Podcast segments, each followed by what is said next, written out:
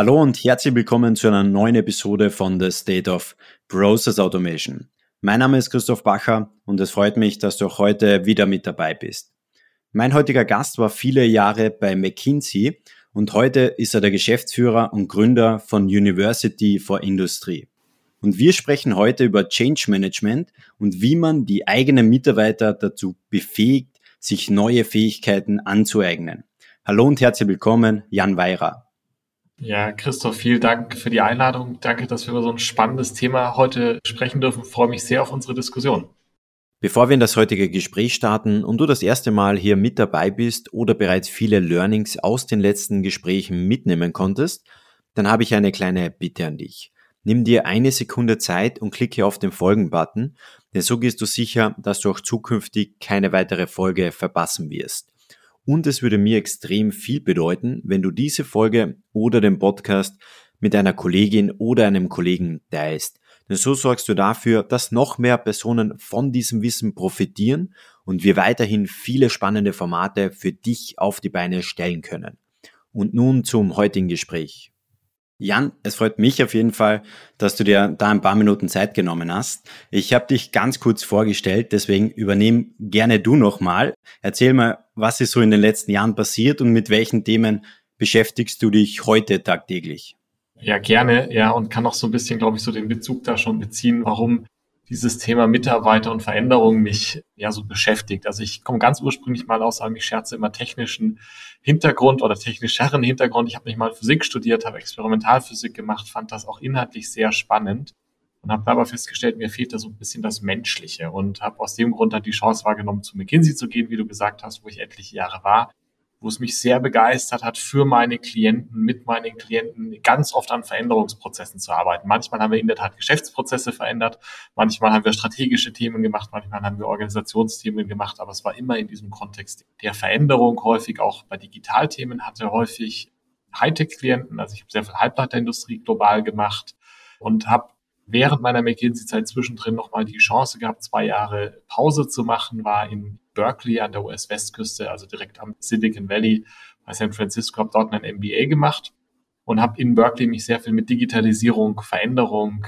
Entrepreneurship beschäftigt, immer auch mit dem Hintergedanken, vielleicht mal irgendwann diesen Sprung zu machen und unternehmerisch fähig zu werden. Und das habe ich dann 2015 mit einem Partner zusammen gemacht und wir haben University for Industry gegründet eigentlich so aus einer doppelten Überlegung. Zum einen aus dem Blick auf das ganze Thema Lernen und digitales Lernen, wo wir den Eindruck hatten, das Thema ist auch im Jahre 2015 dann doch irgendwie noch nicht fertig gedacht und noch am Anfang, insbesondere in Deutschland und Europa, aber ehrlicherweise auch weltweit. Das war so das eine, wo wir so das Gefühl hatten, da gibt es noch was zu entdecken und besser zu machen. Und die zweite Überlegung war, diese Veränderungen, die anstehen und die anstehen durch diese Megatrends der Digitalisierung. Und ich denke da inzwischen eigentlich über vier Megatrends nach, nämlich Digitalisierung, Dekarbonisierung, demografischer Wandel und auch diese Deglobalisierung, die gerade passiert. Ja, die führen ja dazu, dass ich meine Mitarbeiterinnen und Mitarbeiter weiterbilden muss. Das ist das bestimmte Re- und Upskilling. Und das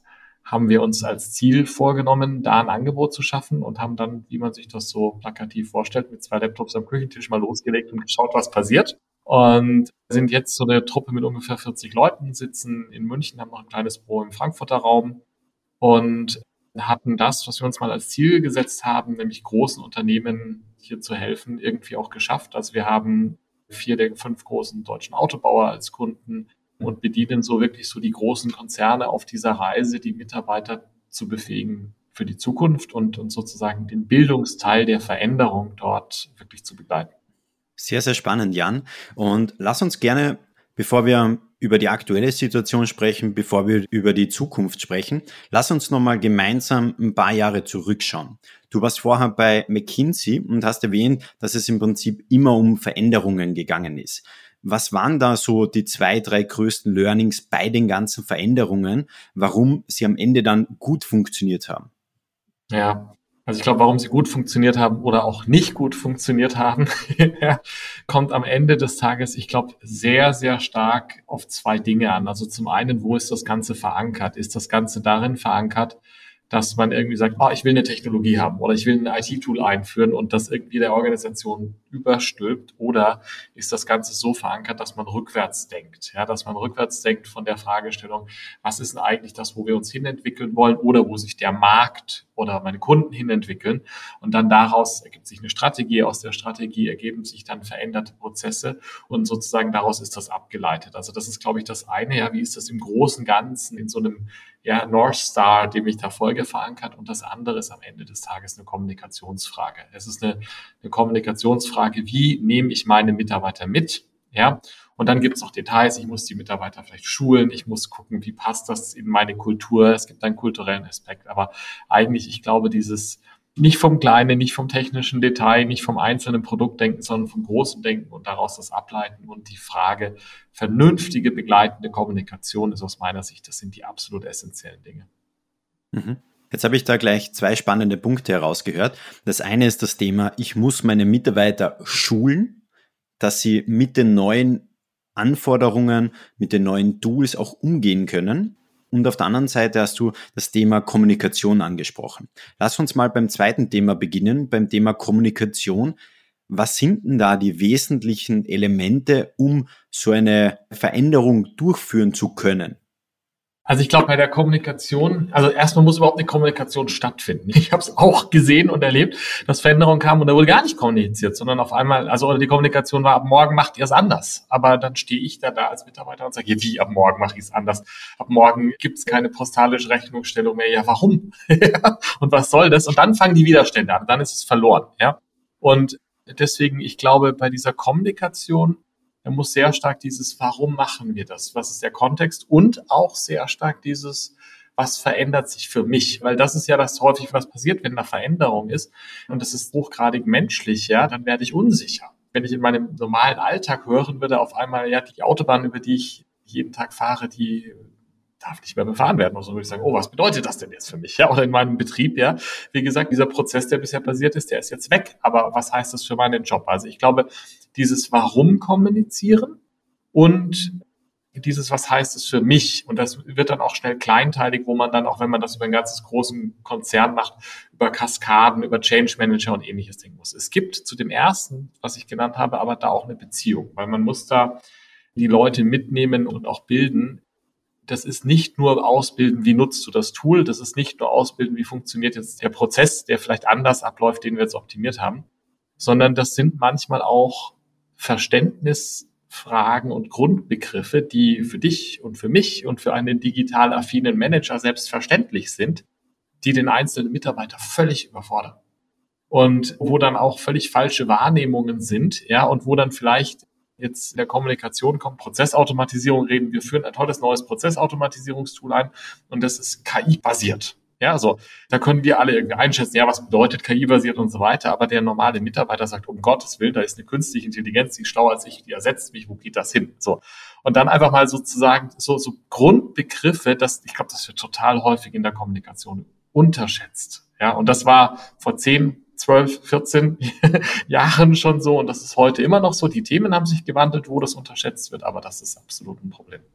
Und du hast gerade schon angesprochen, dass es einfach eine große Lücke gibt, bezogen auf die Themen, was aktuell sind, was vielleicht eingeführt werden an neuen Technologien. Oder diese Lücke entsteht eben zwischen den Mitarbeitern, die aktuell vorhanden sind, die aktuell die Prozesse ausführen, aber jetzt müssen sie auf einmal mit neuen Technologien arbeiten. Wie gehen denn da aktuell noch viele Unternehmen vor, um genau diese Lücke zu schließen? Sprich, meine Mitarbeiter müssen neue Fähigkeiten sich aneignen. Welche Konzepte oder gibt es da überhaupt Konzepte, die aktuell viele Unternehmen verfolgen? Was beobachtest du da?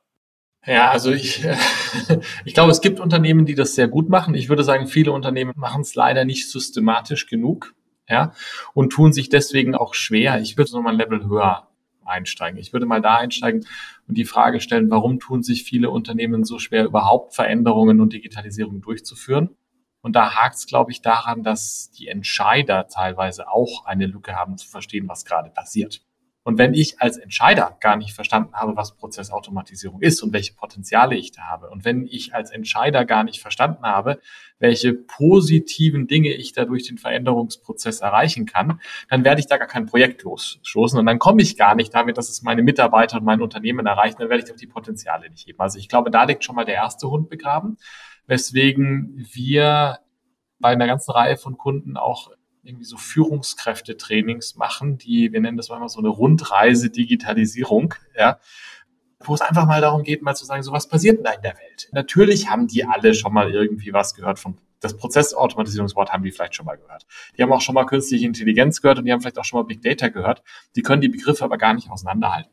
Und die können gar nicht die Potenziale und die Chancen und auch die Risiken, die manch ein Ding eher auch beinhaltet, wenn ich beispielsweise Abhängigkeiten von einem großen Cloud-Provider eingehe. Was bedeutet das? Was hat das mit Datensouveränität zu tun? All diese Fragen, das haben ja, hat man gehört, aber ist dann vielleicht auch in so einer Angststarre. Und damit anzufangen und zu sagen, wir fangen mal von oben an und schaffen erstmal ein Verständnis dessen, was passiert, schaffen es auch mal, dass wir die gleiche Sprache sprechen und schaffen es, und das ist ein Change-Prozess auf Führungsebene, schaffen es zu erkennen, aha, was davon ist denn für mich relevant und wie rede ich drüber. So, und dann im nächsten Schritt daraus abzuleiten, jetzt sind wir wieder beim großen Ganzen, wo fange ich denn an, jetzt was zu tun, aus der Angststarre rauszukommen, ins Handeln zu kommen? So, und dann muss ich mir überlegen, gut, bei meinem Vertrieb, ist es für meinen Vertrieb relevant, dass er über Prozessautomatisierung etwas lernt? Ja.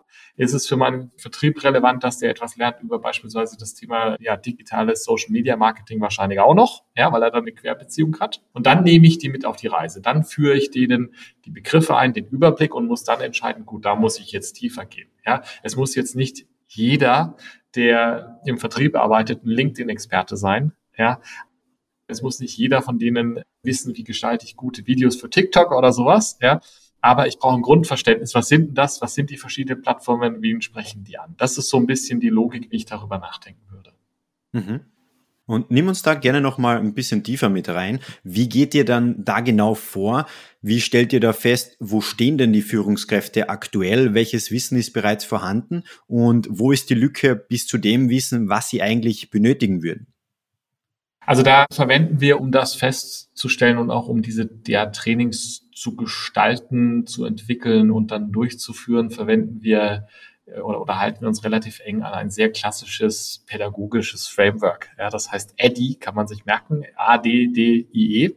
ADDIE steht für Analyse, Design, Development, Implementation und Evaluation und funktioniert im Prinzip so, dass man sich vorneweg mal die Zeit nimmt, genau das zu machen, was du gesagt hast, nicht mal zu verstehen, wo stehen wir? Wo stehen wir im Sinne von Inhalt? Ja, also was ist in dieser Branche relevant? Was ist in dem Unternehmen vielleicht schon passiert? Wo sind da auch die Lücken?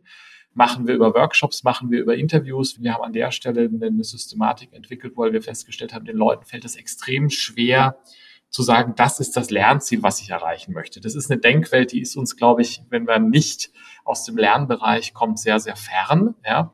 Und arbeiten deswegen an der Stelle sehr gerne mit Use Cases, wo wir beispielsweise im Automobilbereich sagen, was sind jetzt die zehn relevantesten Use Cases, die in der Softwareentwicklung habt? Ah, also es wird Leute geben, die müssen Android-Apps entwickeln. Ist ja spannend. Ah, es gibt Leute, die machen autonomes Fahren und dann gibt es vielleicht Leute, die Komponenten im Auto gegen Diebstahl sichern. So.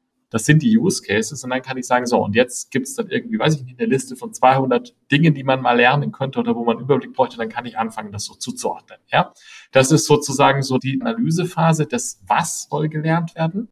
Und dann gibt es auch in dieser Analysephase was, was häufig, glaube ich, auch unterschätzt wird und das ist das, wie kann denn diese Zielgruppe lernen? Und das gilt, egal ob das für Führungskräfte ist oder für die Leute auf dem Shopfloor das ist total unterschätzt. Und es ist total unterschätzt, dass in Deutschland, ich weiß nicht, wie das in Österreich ist, aber in Deutschland gibt es dieses furchtbare Wort, ich habe ausgelernt. Da stellen sich mir die Nackenhaare auf. Ja, man sagt, man hat so seine Ausbildung gemacht, ist dann vielleicht noch Meister geworden oder ist aus der Uni raus, jetzt habe ich ausgelernt. Da ist implizit dieses drin, jetzt bin ich fertig. Jetzt arbeite ich 45 Jahre in meinem Beruf, ich muss ja nicht mehr lernen, ja, aber die Welt ist nicht mehr so. Die Berufsbilder sind vielleicht noch fünf, sieben Jahre gültig, wenn überhaupt, und dann sind die komplett anders. Und wenn man eine Zielgruppe hat, die noch in dem Mindset ist, ausgelernt, dann muss ich ja erstmal den Change machen, in dem, was immer ich da jetzt dann gestalte und entwickle und durchführe, ja, dass ich sage, na ja, den muss ich erstmal wieder erklären, warum müsst ihr lernen? Wie geht Lernen? Ich muss dem vielleicht wirklich wieder beibringen, wie geht Lernen? Also wir haben eine Reihe von Zielgruppen, die wir dann auch bedienen, die eher so, ich sag mal, 40, 45 plus ist, ja. Wo wir dann ganz am Anfang erstmal sagen, wie lernt man eigentlich online? Weil das haben die noch nie gemacht. Je nach Branche. Es gibt Branchen, in der Pharmabranche zum Beispiel, da sind die Leute alle gewöhnt, online zu lernen. Ja? Wenn wir im eher Maschinenbau, Anlagenbau, Komponentenhersteller, auch Automobilbereich sind, die haben vielleicht noch nie online gelernt, dann muss man denen das erstmal beibringen. Das findet man raus in dieser Analysephase, das was und wie. Dann macht man das Design, wo man sagt, okay, um diese Inhalte zu vermitteln, was passt da an Formaten? Eignet sich das, ein Online-Training zu machen, was Effizienzvorteile natürlich hat? Ist es besser, das in kleinen Gruppen mit dem Trainer durchzuführen? Wie kann ich Blended verwenden? Wo muss ich die Leute was ausprobieren lassen? Ja, wo kann ich auch Erfahrungen schaffen? Ja, auch in einem Einführungsprogramm, dass das greifbar wird durch Praxisbeispiele. Das ist das Design. Das heißt, da kommt ein Konzept raus. So, und dann muss das entwickelt werden. Entwickeln kann heißen, dass ich Trainerleitfäden mache. Das kann heißen, dass ich wirklich online Videos bereitstelle und so weiter. Dann kommt die Durchführung. Da gibt es nochmal viel zu entdecken, weil da gibt es eine Fehlannahme, was das Thema Fähigkeitenaufbau angeht. Und das ist die Fehlannahme, dass die Leute erstens wissen, dass sie lernen wollen, zweitens die Motivation haben, durchzulernen. Und das funktioniert nicht. Also das ist dieser Irrglaube, ja, zu sagen, ich stelle da mal Online-Lerninhalt zur Verfügung, dann lernen die Leute schon. Nee, keiner lernt. Und da ist das Format, in das wir eigentlich, ich glaube, ist wirklich eine klare Struktur vorzugeben. Zum Beispiel jetzt über so ein einführendes Programm zu sagen, das ist ein zwölf Wochen Programm. Es sind zwei Stunden Zeitaufwand pro Woche, von denen stellen wir dir 90 Minuten so zur Verfügung, dass du das dann lernen kannst, wenn es dir reinpasst. Ja. Und 30 Minuten pro Woche machen wir live. Und live kann mal eine Gruppenarbeit sein. Das kann sein, dass ein Experte aus dem eigenen Unternehmen den Use Case vorstellt. Es kann auch sein, dass jemand externes kommt und ja, so eine Art Keynote sozusagen zu dem Thema hält. So. Und dann geht's Woche für Woche durch ein Thema. Woche eins ist dann zum Beispiel die Einführung, was ist Digitalisierung. Woche zwei haben wir zum Beispiel festgestellt, in der Branche ist es hochgradig relevant, dass wir uns mal mit Daten auseinandersetzen. Und Woche drei mit Plattformen und weiß ich nicht, Woche sieben geht's dann zum Beispiel um Design Thinking, weil diese Methodik in der Branche relevant ist. So. Was machen wir in den einzelnen Wochen, wenn wir sagen, wir reden über Machine Learning, führen wir mal die Begriffe ein. Wir zeigen, was ist möglich, was sind auch die Grenzen, machen vielleicht eine Aufgabe, wo man was ausprobieren kann. Wir haben da Bereich Machine Learning sowas von der Titanic. Man kriegt einen Titanic-Datensatz äh, der Passagiere, also quasi Passagierliste, Name, Alter, Geschlecht, Buchungsklasse, wo sind die zugestiegen, wie viele Angehörige an Bord und kann dann mit ein kleines bisschen Daten säubern, den Computer dazu zu bringen, dass er korrekt vorhersagt, wer hat denn überlebt und wer hat nicht überlebt, weil das nicht genau eine Korrelation mit diesen, mit diesen Sachen ist, ja, Geschlecht, wie viele Familienangehörige, so. Das ist immer wahnsinnig eindrucksvoll für die Leute, weil sie da verstehen, was ein Data Scientist macht und weil das eine Übungsaufgabe ist, die ich ohne große Vorkenntnisse in 20 Minuten praktisch machen kann. Und dann passiert in der Machine Learning Woche zum Beispiel noch, dass am Schluss in der halben Stunde Live-Event, Freitag, Vormittag oder so, derjenige, der im Unternehmen mit Machine Learning schon was eingeführt hat, das noch vorstellt. Und dann wird dann Schuh draus, weil dann habe ich einen Rhythmus. Ich habe diese Online-Inhalte, die mache ich auch, komme dann auch vorbereitet in die Live-Session und habe das. Im Bereich Design Thinking ist es dann zum Beispiel so, dass vielleicht der Live-Event eine Gruppenarbeit ist, wo man eine Aufgabe kriegt und mal die Design Thinking-Methodik, ja, und die Phasen und Schritte sozusagen ausprobiert. Also das ist dieses, wie man es dann durchführt, ja, und diese, da ist diese Betreuung wichtig und die Evaluation, das ist klar, gerade Design Thinking äh, geschafft, man muss halt immer beobachten, was funktioniert. Da wiederum gehen wir häufig so vor, dass wir sagen, wenn wir irgendwo anfangen, was zu machen, lasst uns das mal designen, aufbauen, durchführen mit einem Piloten, den ganz genau evaluieren und dann nachbessern, bevor wir in den riesen Rollout gehen. Ja, und damit haben wir eigentlich gute Erfahrungen gemacht. Mhm. Und Jan, die Frage wäre dann natürlich auch, es wird immer Mitarbeiter geben, die sind motiviert, die finden es extrem spannend, so praxisnahe Inhalte zu konsumieren und sich dadurch weiterzuentwickeln. Aber auf der anderen Seite wird es auch Mitarbeiter geben, die sagen, boah, die nächste Schulung, die ich da machen muss. Und ja, ich bin mal dabei, aber so wirklich interessiert mich das nicht. Werden da gewisse Anreize innerhalb von einem Unternehmen geschaffen, dass man die Mitarbeiter dazu motiviert, da wirklich weiter? Also in den Unternehmen, die das gut machen, das war auch deine Frage, wie geht's eigentlich gut? Ja, und das ist, das, was ich gerade beschrieben habe, ist einfach unsere Erfahrung aus Jahrhunderten von Projekten, wie es eben am besten funktioniert. Und leider machen auch nicht alle unsere Kunden es genau nach diesem Schema da. Aber die, die das machen, die funktioniert es so. Was ist Anreize? Das ist vielseitig und es ist vielschichtig und es macht eigentlich der Kasten, ja, der, der Bauchladen sozusagen der Methoden, die man verwenden muss, weil verschiedene Leute auf verschiedene Anreize funktionieren. Ja, also es ist so, es gibt wahrscheinlich immer irgendwie 10, 20 Prozent, die sagen, yay, hier ist das nächste Training und legen einfach los. So. Dann gibt es eine weitere Gruppe, vielleicht nochmal so 10, 20 Prozent. Wenn ich denen nur am Anfang klar genug erkläre, was das große Ganze ist, schaffen die es eine genügende große intrinsische Motivation zu erreichen. Und damit kriege ich irgendwas zwischen, ich sag mal, ja, 15 bis 30 Prozent kriege ich mit ein bisschen Kommunikation mal am Anfang und dann das gut bereitzustellen. Und der Rest braucht Hilfe. So, und was ist das? Anreiz kann sein, und das verwenden wir sehr gerne, dass es eine Kommunikation von oben ist. Also eine begleitende Kommunikation, im Idealfall von Führungskräften, von den direkten Führungskräften oder von ganz oben, die sagt, hier, darum machen wir das, darum ist das wichtig, ja. Und dann sind so stupide Mittel wie beispielsweise eine Erinnerungs-E-Mail vom Chef zwischendrin mal, du, äh, Freund, mach mal bitte, ja, kann helfen. Was auch im Sinne von Anreiz, glaube ich, absolut ein Best Practice ist, ist das Vorleben der Führungskräfte. Hätte ich vielleicht eingangs, als wir über Change geredet haben, vielleicht wäre das noch eine dritte Sache, die da wichtig ist, ja, ist, dass von oben auch mitgegangen wird. Wir, wir haben einen Kunden, haben wir inzwischen zweieinhalbtausend Führungskräfte in der Organisation geschult und in der Gruppe der ersten 30 war der komplette Vorstand. Alle sechs Vorstandsmitglieder waren in der ersten Gruppe, haben das vorgelebt und haben das natürlich kommuniziert und konnten danach natürlich auch für die nächsten 200, die dann danach kamen, viel glaubhafter sagen, ja, jetzt macht ihr das, weil wir haben es ja auch gemacht. Und die nächsten 200 auf dann die nächsten 1000 konnten wieder sehr glaubhaft sagen, ich habe es gemacht. Also ich glaube, das ist ein extrem wichtiges Mittel. Ja. Und dann sind es ja relativ profane Dinge, wie beispielsweise eine gute Visualisierung, was habe ich schon geschafft, was habe ich nicht geschafft. Wir arbeiten ganz viel mit so einfachen Mitteln wie Erinnerungs-E-Mails, ja. Und da gibt es dann halt die, darf man gar nicht so laut sagen, aber die profanen Tricks, wie zu sagen, pass mal auf, ja, zwei Drittel deiner Kollegen haben es schon fertig gemacht, warum hast du es nicht fertig gemacht, ja. Ach so, und was es auch gibt, also es gibt so ein bisschen verspieltere Dinge, da gibt es auch Untersuchungen dazu, zu viel Gamification ist das sogar kontraproduktiv, weil das ähm, unter Umständen falsch motiviert. So ein ganz klein bisschen was Verspieltes zu machen, kann auch einigen Leuten helfen.